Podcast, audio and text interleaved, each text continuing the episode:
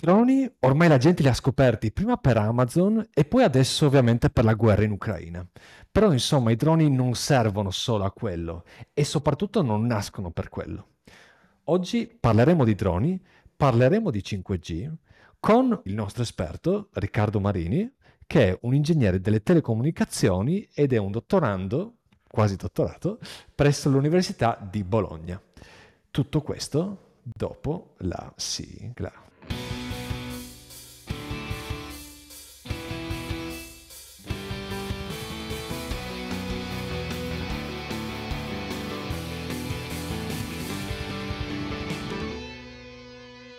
Ovviamente, se non l'avete ancora fatto, io vi invito ad iscrivervi al nostro canale per seguire ovviamente questa puntata e non perdervi tutte le prossime puntate che faremo qua assieme sul nostro podcast Penso Dunque Realizzo. Intanto io do il bentornato a Riccardo. Ciao Riccardo. Ciao Pietro, ciao a tutti. Bentornato su New Radio Café. Salutiamo Marco Scocciai, il nostro altro team member che ci ascolta a distanza dal Canada. Canada. Esattamente, esattamente. Bene, eh, come dicevo, oggi parliamo di droni, cerchiamo di fare un po' di chiarezza, perché appunto abbiamo- ne abbiamo sentito tanto parlare in questi mesi anche per via della, della guerra in Ucraina e siamo abbastanza fortunati perché tu ti sei specializzato, hai stu- passato gli ultimi mesi a studiare anche questo argomento sui droni, in particolare anche parlando del 5G da ingegnere delle telecomunicazioni. Quindi vorrei partire facendo un po' di chiarezza nel senso che abbiamo dei droni ovviamente, ma non c'è un solo tipo di drone.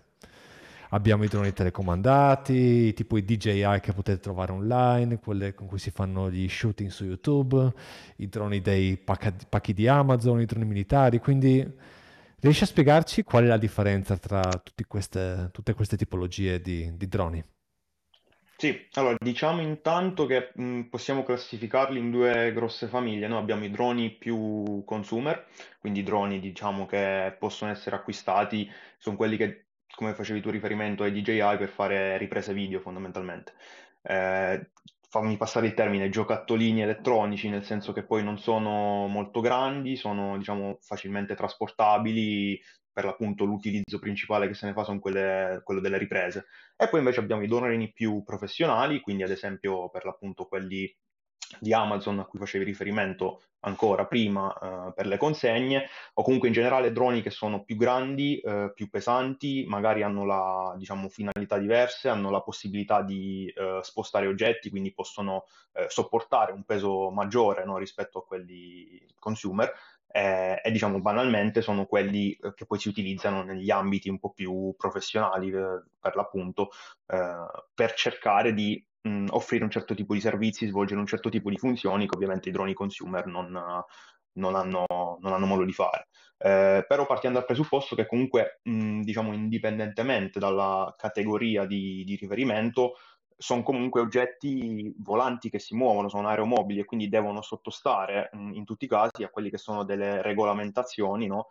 eh, emanate da- dagli enti, diciamo, statali, quindi per fare l'esempio l'ENAC, no? L'Ente Nazionale dell'Aviazione Civile in Italia, oppure altri enti in altri paesi, eh, quindi indipendentemente poi in realtà dalla, eh, diciamo, dalla loro funzione, no? Vengono classificati in base alle loro dimensioni, al loro peso, eh, ed hanno un certo tipo di limitazione in termini di, diciamo, altezza, eh, a cui possono volare, eh, velocità che possono, diciamo, sfruttare, però eh, indipendentemente, ecco, dalla, dalla funzionalità in sé, sono comunque tutti soggetti allo stesso tipo di regolamentazione. Quindi diciamo che mh, possiamo fare riferimento ai droni eh, più commerciali o ai droni più professionali, ma eh, in fin dei conti poi la, la regolamentazione è la stessa, ecco, la finalità è la, è la stessa.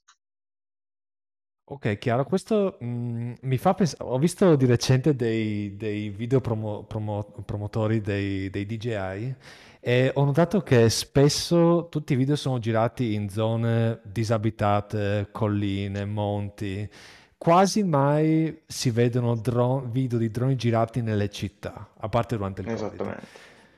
Questo perché? Eh, diciamo che una delle regolamentazioni più importanti è proprio quella dello spazio urbano, nel senso che eh, ci vogliono dei permessi speciali, diciamo, per far volare dei droni eh, sopra la testa della gente, fondamentalmente. Quindi è molto più facile farli volare in aree rurali dove non, non ci sono, diciamo, pericoli eh, enormi per, per l'uomo. Uh, mentre per farlo volare in aree urbane, per l'appunto dove ci sono delle persone che si muovono, camminano, ovviamente c'è il rischio mh, mm, molto eh, difficile che possano cadere, però e quindi eh, diciamo che proprio a livello di regolamentazione in sé viene, diciamo, c'è bisogno di permessi speciali banalmente. Quindi non è così scontato poterlo fare in, in, città e se lo vedevi durante il Covid era proprio perché le città erano vuote, quindi no, se non si poteva uscire, se le strade erano deserte, eh, magari per, lo trattiamo più avanti nell'episodio, però per attività di monitoraggio dell'ambiente, di, insomma, di, di videosorveglianza, erano più che adatti, ecco. Ok, ok, chiaro. Allora, i droni che secondo me chi ci ascolta è più familiare, eh, sono i droni appunto telecomandati, tipo i DJI, DJI appunto che hanno un joystick, potete muoverli come volete e, ehm, e si possono anche programmare, no? Nel senso potete Sì. fare una, una ripresa aerea programmando il punto di inizio e il punto di fine. Però ci sono altri tipi di droni che non sono telecomandati, se ho capito bene. Ecco, puoi spiegarci meglio eh, come- di cosa si tratta? Sì, allora qui diciamo che entriamo un po' in una seconda classificazione, cioè abbiamo i droni eh, in cosiddetta linea di vista e i droni in non linea di vista, no? In, in inglese in realtà si utilizza il termine beyond visual line of sight, quindi oltre la, la visuale. Questo proprio per dire il fatto che poi ci sono i droni che vengono telecomandati perché il pilota vero e proprio è, diciamo, in contatto visivo con il drone, eh, quindi può vedere dove va, eh, ma eh, oltre il contatto visivo c'è proprio il contatto del link diretto, no? del telecomando che riesce, eh, diciamo, ad essere in linea di vista con il drone eh, di conseguenza ne abbiamo parlato in, anche in alcuni degli episodi vecchi, no? quando la propagazione del segnale è in linea di vista, ovviamente quando non ci sono ostacoli, è, è migliore. Di conseguenza diciamo, siamo sicuri di poter raggiungere il, il drone e quindi di poterlo comandare se siamo in linea di vista. Quando ci spostiamo in non uh, linea di vista, quindi in, non riusciamo ad avere un contatto diretto con, uh, con il drone per l'appunto, uh, diciamo che lì entrano in giochi altri sistemi. Solitamente i droni a questo punto sono collegati via rete cellulare, quindi banalmente 3G, 4G o addirittura link satellitari che però ovviamente sono più costosi e quindi parliamo anche magari di mh, applicazioni ad esempio del tipo militare, solitamente i droni militari sono quelli comandati via satellite Uh, però per quanto riguarda i, i, DJI, quelli per l'appunto, ad esempio, che vengono comandati da, da, un pilota, da una persona che a terra ha il suo telecomando, il suo joystick oppure la sua applicazione sul telefono, quello di solito è una connessione Bluetooth, è una connessione Wi-Fi, eh, è comunque una connessione solitamente a 2,4 GHz, che eh, è una banda libera, quindi si può utilizzare senza alcun tipo di eh, licenza necessaria e di conseguenza si riesce diciamo, ad avere dei link eh, con il drone per poterlo pilotare. Nel momento in cui lo si programma, poi di fatto lo si manda in un punto, quindi quello che si fa è eh, fornirgli delle coordinate in cui, cui deve arrivare, però diciamo là, eh, da quel punto di vista il percorso è quasi predefinito no? rispetto ad una, ad una, mappa dell'ambiente che hai a disposizione, quindi lì poi entra un gioco più un discorso di monitoraggio del percorso che sta facendo il drone eh, e non proprio del, del comando in sé. Ecco. Ok, eh, quindi comunque si parla di questa mm, dualità tra il pilota e il drone e la differenza, come dicevi, è o il pilota riesce a vedere eh, proprio in faccia al drone oppure è oltre la linea visuale. Esatto, Ma esatto. se, se i droni sono collegati, questi droni di cui parli parlavi adesso, appunto collegati a rete cellulari 3G, 4G e satellitari, eh, devono, cioè per arrivare all'obiettivo, devono Mhm. essere sempre collegati ad una, ad una rete, cioè devono avere sempre campo, tra virgolette, o come funziona? Beh, sì, diciamo, perché altrimenti viene meno il collegamento, banalmente, quindi non si riesce poi a, a- proprio ad inviare un comando in caso di necessità, insomma, diciamo che poi mh, negli anni, nello standard, eh, si è sempre cercato di, parlo di standard 3G, 4G ad esempio, eh, si è sempre cercato di, mh, tra virgolette, andare a definire dei- degli use cases, delle casistiche in cui utilizzare i droni collegati a questa rete con un certo tipo di requirement, sia in termini di latenza, in termini di, di bitrate da fornire, eh, però sì, diciamo la prerogativa è che il drone comunque rimanga sempre nel, nel campo, come l'hai chiamato tu, nel campo diciamo, di connessione di una, di una stazione radio base, quindi diciamo la, in quel caso il drone viene trattato come, come un cellulare, ecco per fare un esempio, no? come c'è una persona che si sposta in un ambiente ed è collegato ad una, una o più stazioni radio base, poi magari spostandosi eh, passa da una stazione radio base ad un'altra, eh, allo stesso modo il drone. Eh, il drone spostandosi deve cercare di mantenere il, il, collegamento e quindi ovviamente ci saranno delle stazioni radio base nel, nel suo intorno che lo terranno collegato alla rete. Ecco. Mi piace questa connessione con New Radio Café in cui ci sono sempre presenti queste stazioni radio base eh, quindi recuperate gli episodi passate, eh, passati, passiamo sempre di lì. Eh sì, per Però la, la, domanda delle domande è dove diavolo sono finiti questi droni Amazon? Ne abbiamo sentito ah. parlare, ma dove sono? Allora, credo risalga al 2013 la prima mh, proposta di Bezos di utilizzare questi droni per, uh, per il trasporto dei pacchi. Eh, allora, diciamo che fondamentalmente il grosso problema anche qui è sempre un po' la, la regolamentazione, cioè, eh, come ti dicevo prima, non è così facile far volare dei, dei droni in città e mandarli da, da, qualche parte, quindi diciamo che magari nel 2013 era un po' pionieristica come mh, definizione, mettiamola così, eh, però eh, adesso in realtà nel 2019 ci sono stati dei, diciamo, dei, degli aggiornamenti diciamo, rispetto alla tecnologia che Amazon intendeva utilizzare e in realtà già adesso e comunque entro fine 2022 ci sono delle sperimentazioni attive in, negli Stati Uniti.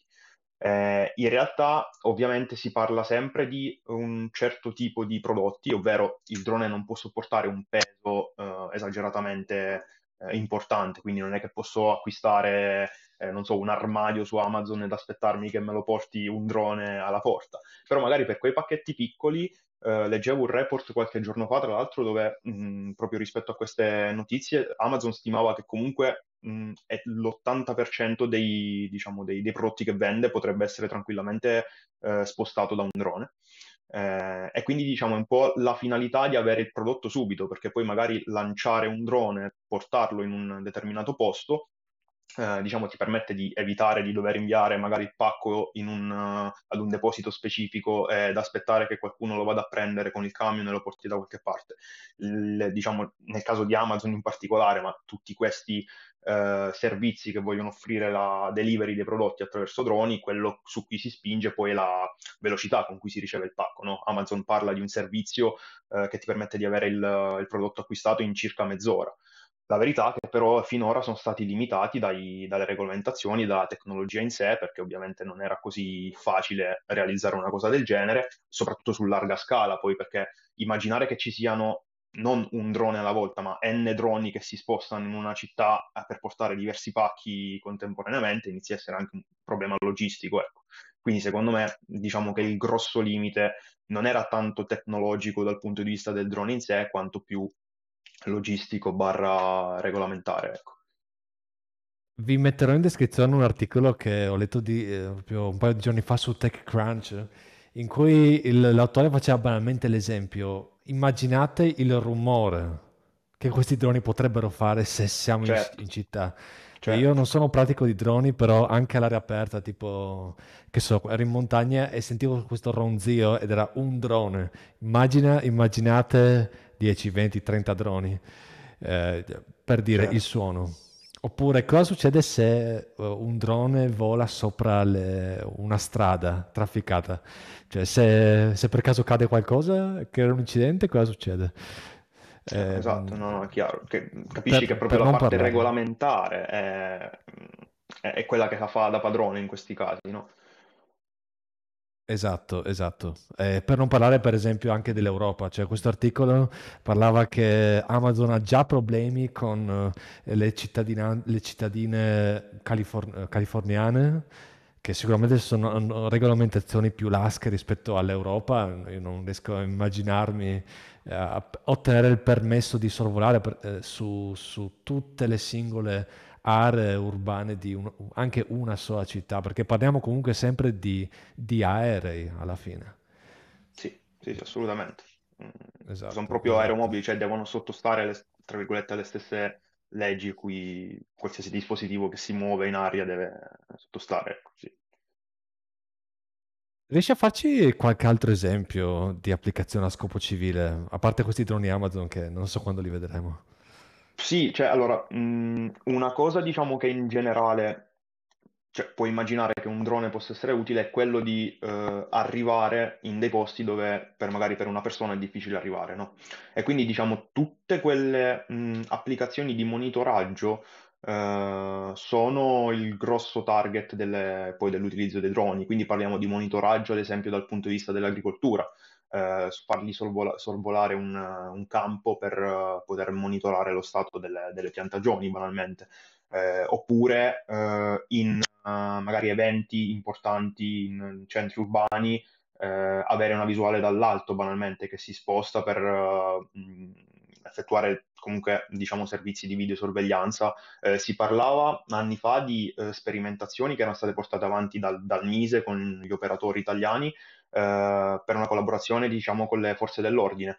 Adesso, se non ricordo male, era stato eh, sperimentato sia a Bari sia a Genova l'utilizzo di droni che, equipaggiati con uh, delle videocamere ehm, diciamo 4K perché poi quelle erano sperimentazioni 5G quindi diciamo si cercava anche di eh, dimostrare la possibilità di avere un flusso video molto importante in termini di dati eh, con le immagini che arrivavano però direttamente a una diciamo una centrale di controllo remota e quindi mh, tenere sotto controllo diciamo la ciò che stava succedendo nell'ambiente e eventualmente eh, dispiegare le forze dell'ordine in, in, dei punti specifici se necessario. Ovviamente è più facile monitorare eh, un'area dall'alto no? in, questo, in, questo, caso. Poi mh, molto si parla della delivery, ma non solo in termini di prodotti, quanto ad esempio anche della consegna di medicinali, medicinali in, in, zone di guerra, ad esempio, che sono difficili di nuovo da raggiungere da, da, da parte dell'uomo, eh, o ancora l'utilizzo di droni ehm, in aree, per esempio, colpite dalle catastrofi naturali, che vanno a, diciamo, a sostituire quella che è invece l'infrastruttura eh, terrestre. Cioè, mh, per fare un, un, esempio pratico, magari ehm, a seguito di un terremoto, ehm, può potrebbe avvenire che delle stazioni radiobase terrestri, quindi delle antenne banalmente eh, montate da qualche parte, eh, vengano meno, quindi non, non, funzionino, si rompano per un qualche motivo. E lanciare un drone in quell'area che va a sostituire no, l'utilizzo di quella stazione radiobase permette comunque agli utenti eh, in, in, quei casi di mh, avere accesso alla rete internet, avere accesso ad una rete cellulare che gli permetta di chiamare i soccorsi, di, di contattare eh, insomma, i propri cari, chiunque, per eh, comunque avere accesso a, un servizio che viene meno in quanto è, la, la, stazione radio base non è più funzionante. Ecco. Quindi diciamo che gli utilizzi sono molti, se ne parla molto, di nuovo, relativamente a eh, diciamo, mh, l'opportunità di mandare i droni dove non è facile per, una, per, per l'uomo arrivare banalmente questo. Ok, questo che hai appena detto è un concetto abbastanza interessante che magari chi ci ascolta non è particolarmente fami- familiare. Cioè, quello che tu intendi è che un drone può fungere da antenna, cioè lui stesso Esatto. può dare campo, che so, 4G dove si sposta. Esattamente. Allora, eh, facevamo riferimento prima, no, ai droni collegati alla rete cellulare, eh, però diciamo distinguiamo le due cose perché potremmo avere i droni mh, eh, diciamo ad utilizzo cellulare, chiamiamolo così, ovvero droni collegati alla rete. Eh, e prima facevo riferimento proprio all'utilizzo di, diciamo, a, a una comparazione con gli smartphone. Come uno smartphone è collegato alla rete, il drone è collegato alla rete e svolge le sue funzioni. L'alternativa è che invece esistano, mh, diciamo, delle, delle vere e proprie reti che in gergo noi in inglese chiamiamo UAV aided, dove UAV sta per Unmanned Aerial Vehicle, che è il drone, eh, so, quindi UAV aided networks, quindi parliamo di reti, tra virgolette, aiutate dai droni, dove eh, i droni vanno a rimpiazzare o a mh, aiutare, diciamo così, le stazioni radiobase che sono in una certa area. Cosa vuol dire? Vuol dire che di fatto sul drone vengono mh, installate banalmente sì, delle antenne, comunque una porzione di, di, componenti che gli permetta di realizzare alcune funzioni che solitamente svolgono le stazioni radiobase, e, e di conseguenza i, i, gli smartphone, comunque qualsiasi dispositivo collegato alla rete, eh, al posto di collegarsi alla rete può collegarsi al drone e quindi accedere alla rete. Allora, in questo caso diciamo che il vantaggio è che mh, il drone, mh, faccio di nuovo riferimento ad uno dei vecchi episodi di uh, New Radio Café, se il link è più corto proprio in termini di mh, distanza da coprire e se siamo in uh, linea di vista, quindi se non ci sono ostacoli, uh, la connessione è migliore. Quindi immaginare di avere un drone sopra la propria testa, faccio l'esempio, um, a cui il tuo cellulare è collegato, rispetto a dover collegare il tuo cellulare ad un'antenna che è a distanza di metri eh, sopra un palazzo, ovviamente fa tutta la differenza del mondo in termini di qualità della connessione. Eh, lo svantaggio, diciamo, tra virgolette, è che comunque il drone non può portare un, un, peso esagerato e comunque non può sostituire interamente la rete, quindi comunque deve essere lanciato tenendo in, in conto eh, che deve mantenere la connessione con le stazioni radio base, quindi diciamo che in questo senso il, il, discorso che facevamo prima sul drone che deve mantenere la connessione con una stazione radio base è esattamente lo stesso. Per funzionare da base station comunque il drone deve avere qualcuno a cui poter mandare ciò che riceve dagli utenti che vede, che poi arrivi alla core network e quindi venga processato e eh, tutte le funzioni insomma, che vengono svolte dalla rete vengano effettivamente svolte no, per gli utenti che va a coprire. È stato mai sperimentato questa cosa? Eh, diciamo che ci sono, anche in questo caso, se ne parla dai tempi del 3G. Dai tempi del 3G si parla dell'utilizzo dei droni uh, in, um, come base station, poi in realtà non hanno mai pre- preso piede se non uh, proprio in termini di ecco, qualche sperimentazione, sì, negli ultimi anni si, si è vista. facevo riferimento alle sperimentazioni del Mise prima, anche quella è stata una cosa che è stata provata, però in generale in America o in, in Europa ci sono cercando delle sperimentazioni a riguardo. Non se ne è mai fatto un uso commerciale, diciamo, eh, un po' perché a mio parere non, non c'era mai stata un'applicazione in, in, termini di 3G e 4G che ne richiedesse effettivamente l'uso. Cioè non, non, non abbiamo in questo momento, a meno di per l'appunto eh, catastrofi naturali, quindi l'invio di droni eh, a supporto eh, di, di aree dove la, la, connessione veniva meno, non c'era necessità di lanciare dei droni in città per dirti eh, con delle stazioni radio base funzionanti eh, per offrire un certo tipo di servizio, no? perché poi di quello si parla. Eh, era più un discorso del tipo cerchiamo di standardizzare la cosa, quindi cerchiamo di eh, tener conto nella release del 3G, del 4G, l'eventualità che questo avvenga, però poi non ha mai eh, preso piede più di, più di, tanto. Adesso col 5G se ne parla un po' di più perché comunque il 5G diciamo, mira ad avere ehm, mh, diciamo, mh, molti dispositivi connessi contemporaneamente, latenze molto basse e quindi avvicinare tra virgolette l'antenna agli utenti, quindi avere un drone che è più vicino proprio geograficamente parlando agli utenti rispetto alle stazioni radio base eh, classiche aiuta in, in questi termini. Ecco.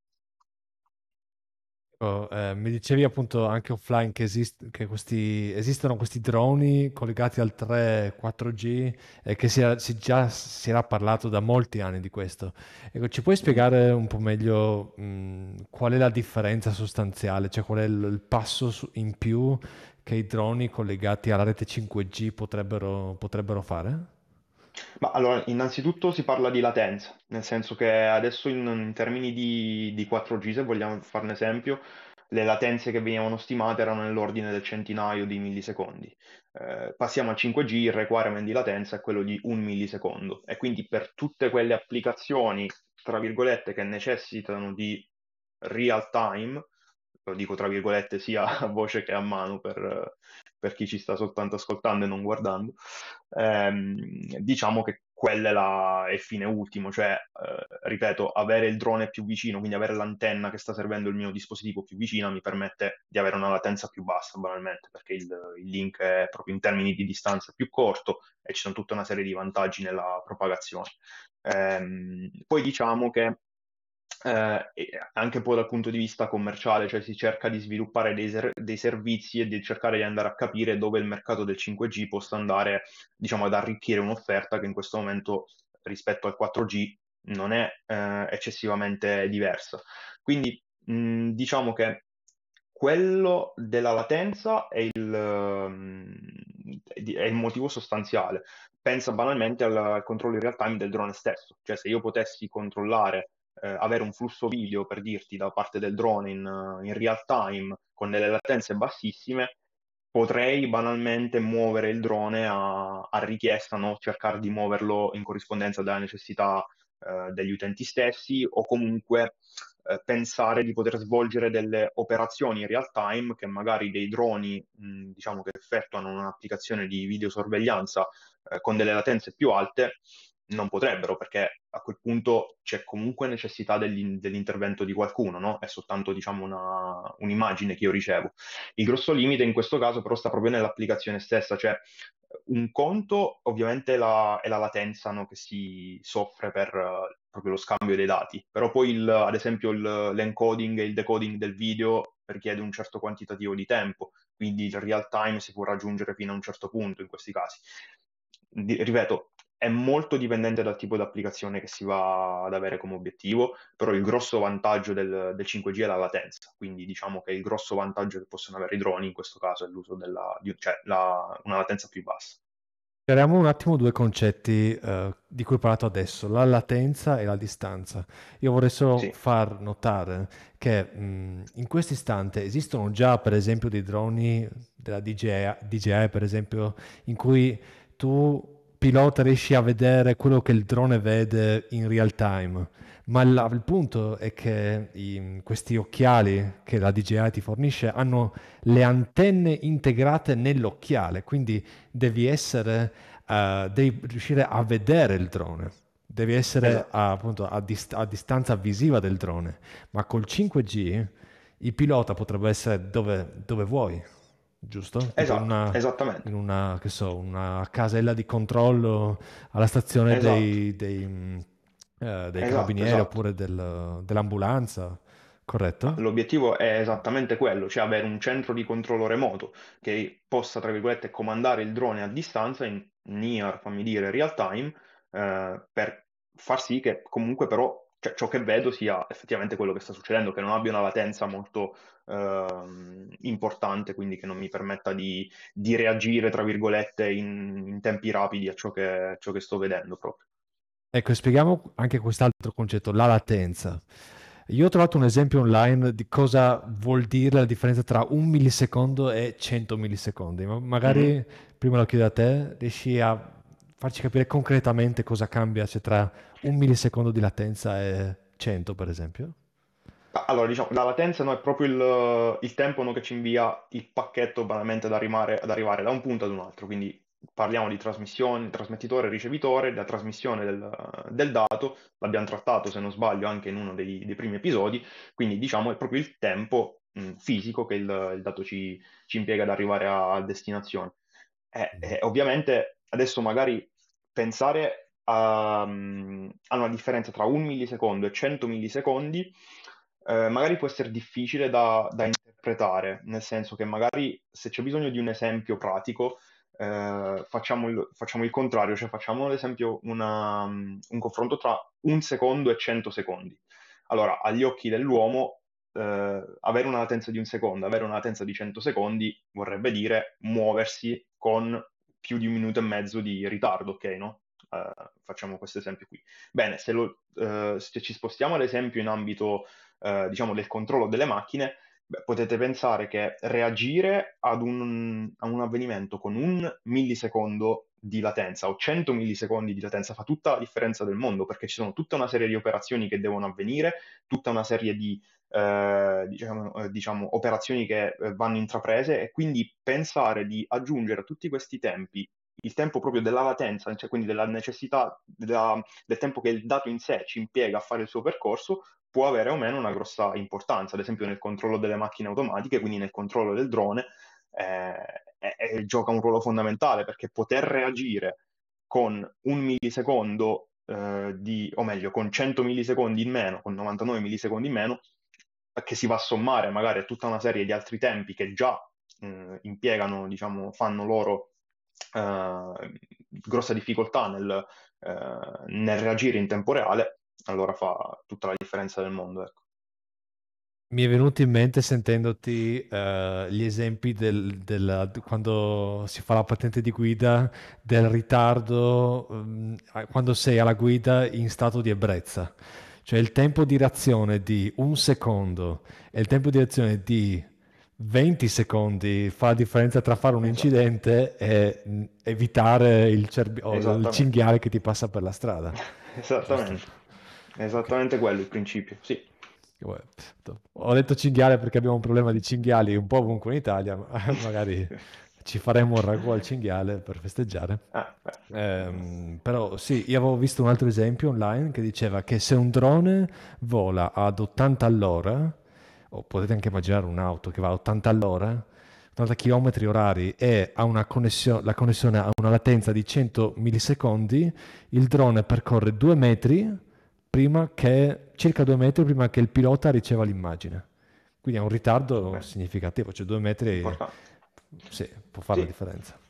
Certo, anche perché, ripeto, non sono soltanto quei 100 millisecondi, non sono solo quei due metri, a quei 100 millisecondi di latenza tu devi aggiungere, facevo prima l'e- l'esempio, no, dell'encoding e decoding del video, quindi proprio del tempo necessario a comprimere l'informazione, a riceverla e poi a decomprimerla, quindi a effettivamente vedere l'immagine. Sono dei tempi proprio di processamento del, del computer, insomma, del, del processore che deve svolgere queste operazioni, che si vanno a sommare a questi 100 millisecondi, quindi questi due metri diventano ancora di più. Ed immaginare di avere un ostacolo a 10 metri di distanza, faccio per dire, o a 50 metri di distanza, beh, magari a 10 metri di distanza in entrambi i casi non riesco a reagire prontamente, ok? Ma a 50 metri di distanza avere una latenza più bassa mi garantisce che io riesca a comandare il drone ancora prima che si avvicini al- a questo ostacolo rispetto ad, una- ad avere una latenza più, più alta. Ok, ascoltandoti, mh, tutto quello che hai detto, a me sembra comunque che in questo istante siamo in una fase di uno stadio di comunque ricerca o sperimentazione al, eh, ini- iniziale. Quindi a me in realtà piacerebbe, pi- piacerebbe sapere, tu da ricercatore, su cosa ti sei focalizzato in questi, in questi mesi. Ok, allora noi mh, all'interno del, del YLAB, quindi del, del gruppo di ricerca, in realtà facciamo mh, diverse attività relative ai droni, perché diciamo è un filone che investighiamo da anni. Adesso in particolare la mia ricerca verte sull'uso di droni come base station, no? Quindi quello che eh, dicevo prima rispetto all'utilizzo di droni proprio con delle antenne sopra che vanno a servire utenti, ma eh, in particolare per applicazioni veicolari. Eh, e questo si- in realtà si collega molto bene all'esempio della, della latenza che stavamo facendo adesso, no? Perché l'obiettivo è cercare di offrire dei servizi per, per i veicoli. Quindi, eh, banalmente, pensando in maniera utopistica ai veicoli a guida autonoma, cercare di comandare i veicoli, ad esempio, attraverso i droni. I veicoli cosa fanno? I veicoli scambiano dei messaggi tra di loro eh, rispetto a ciò che vedono, ok? Agli ostacoli che hanno intorno, ci sono dei pedoni che stanno attraversando, un semaforo è diventato rosso, è diventato verde, no? Questo è uno delle, diciamo, degli esempi classici di eh, messaggi che i veicoli si scambiano tra loro. Eh, però i veicoli scambiano dei messaggi anche con la rete. E pensare che il veicolo sia collegato ad una stazione radio base da qualche parte in città con la latenza che ne consegue, o pensare che il veicolo sia collegato ad un drone che invece è esattamente sopra di lui e lo segue durante il suo percorso, andando a diminuire drasticamente la, eh, la latenza, ehm, va di fatto a, um, diciamo, a, a generare una grossa differenza in quello che poi è il servizio che si offre, perché un veicolo deve reagire prontamente a c'è un, un ostacolo appena giri l'angolo c'è un, un pedone che ha attraversato di, di scatto la, la strada e devi fermarti. Quindi diciamo che proprio in questo caso, cioè, l'utilizzo del drone è pensato per cercare di ridurre la latenza, no, stiamo, eh, de- dei servizi che stiamo offrendo. Quindi quello su cui diciamo, mi focalizzo io è proprio investigare l'uso di, di droni in questo caso, no?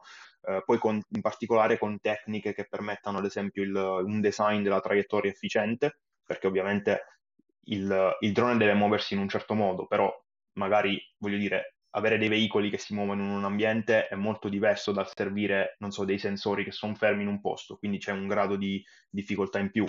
Eh, c'è tutto un tema di- dell'assegnamento delle risorse, no? Quindi del, eh, in- proprio in termini di funzionalità di rete che il drone deve svolgere o che deve ra- lasciare, diciamo, alla core network, quindi all'infrastruttura di rete classica che già esiste. Cosa posso mettere sul drone, cosa non posso mettere sul drone. Questi, diciamo, tutti sono filoni che, che investighiamo, che cerchiamo comunque di eh, trattare. Eh, stiamo cercando di spingerci anche a farlo in maniera sperimentale, quindi non solo teorico, ecco, diciamo, diciamo così. Però per dire che c'è in realtà grossi interessi anche proprio in, uh, in visione del 6G.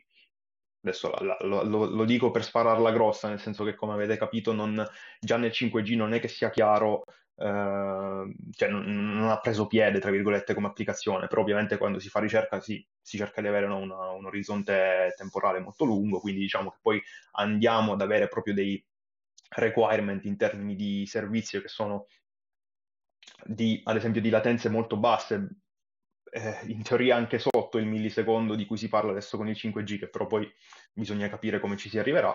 Però in generale diciamo questo, no? Le, quello su cui Mm, diciamo, quello su cui passo la maggior parte del mio tempo ultimamente è questo, l'investigazione dell'utilizzo di, di droni che vengono utilizzate come base station eh, proprio in ambito però di, di, applicazioni veicolari, quindi di utenti eh, che sono di fatto i, i, veicoli che si spostano e devono eh, diciamo, scambiare un certo tipo di messaggi, generare un certo tipo di dati che devono essere inviati alla rete e o ai veicoli che hanno intorno per cercare di, di migliorare i servizi che, che si vogliono offrire, insomma.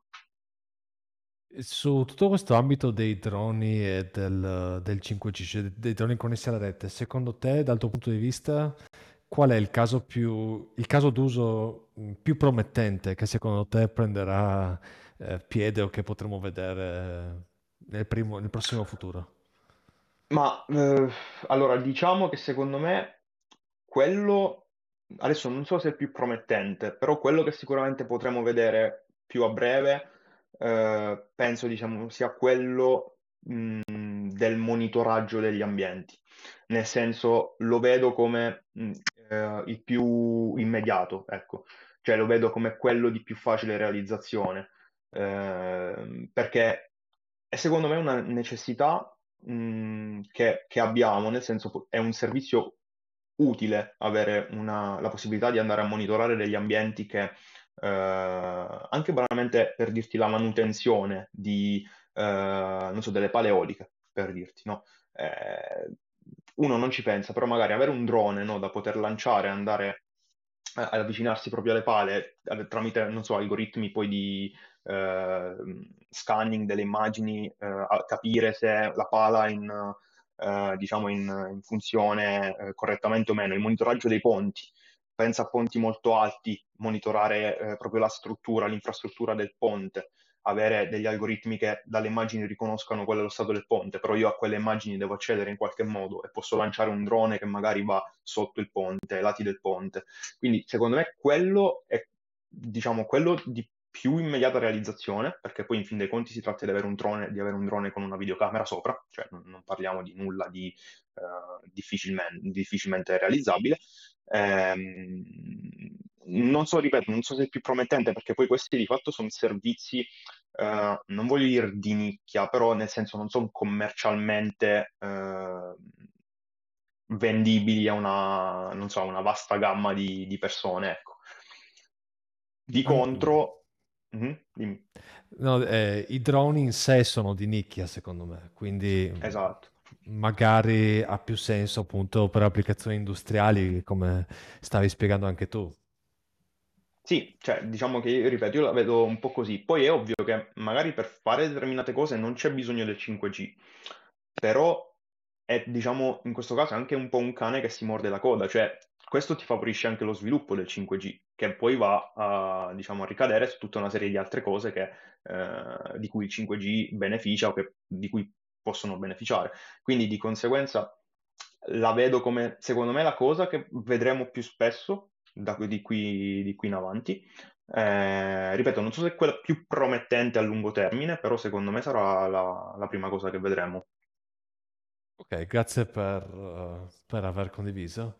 Qua secondo me si vede benissimo quanto è importante però eh, investire nella ricerca, perché senza questa ricerca magari quello che fai tu sarà utile a un produttore tra vent'anni, però la base la stai ponendo tu in questo istante, quindi eh, secondo me è anche giusto uscire dall'ottica di vedere il ritorno immediato. La ricerca è anche a lungo termine. Assolutamente. Cioè, eh, eh, voglio dire, è la definizione di ricerca, poi, no? Andare a inventarsi di problemi per risolverli ancora prima che qualcuno li, li incontri, dai. Secondo me i ricercatori sono gli unici a potersi permettere davvero di, di- di pensare a lungo termine. E quello in realtà è l'abili- l'abilitante, perché le aziende in sé ehm, hanno i report trimestrali, devono, devono accontentare gli stakeholder il prossimo trimestre, mentre i ricercatori, i, i centri di ricerca devono pensare ai prossimi 10, o- 10 anni, appunto. Il- un Sì, ciclo del, 5 del 3G, 4G, 5G dur- durano 10 anni, giusto? Quindi, sì, sì, sì, sì. Diciamo, storicamente è sempre stato così. Esatto. Ah, certo, vedremo come sarà in futuro. Noi ancora stiamo aspettando l'arrivo vero del 5G, eh, insomma, seguiremo New Radio Café per le prossime puntate. Ehm, volevi dire qualche ultima parola a, a chi ci ascolta? Stiamo per, stiamo per chiudere. No, direi siamo in chiusura, quindi diciamo che secondo me abbiamo trattato un po', abbiamo toccato diversi temi, eh, ovviamente che è un- come hai detto tu, no, giustamente un'applicazione un po' di nicchia, un mondo un, un po' di nicchia, però diciamo permette di, di ragionare e farti venire in mente diverse cose, no? Ah, l'utilizzo dei droni in questo modo non ci avevo mai pensato, quindi secondo me magari a qualcuno che ci sta ascoltando sarà scattata un po' la, la scintilla, fammi andare a vedere un po' questa cosa. Quindi no, no, direi che eh, diciamo, abbiamo trattato quello che volevamo trattare anche bene, quindi dai, ci sta. Ti ringrazio tantissimo Riccardo, ehm, ci vedremo sicuramente per una prossima puntata di New Radio Café, quindi grazie di nuovo Riccardo. Grazie Pietro grazie a tutti gli ascoltatori. Ah, se siete in live, iscrivetevi al canale di YouTube o su Twitch per seguirci nelle prossime puntate e magari accendete quella, eh, quel campanello per vederci la prossima volta in live e commentare ovviamente qua sulla chat.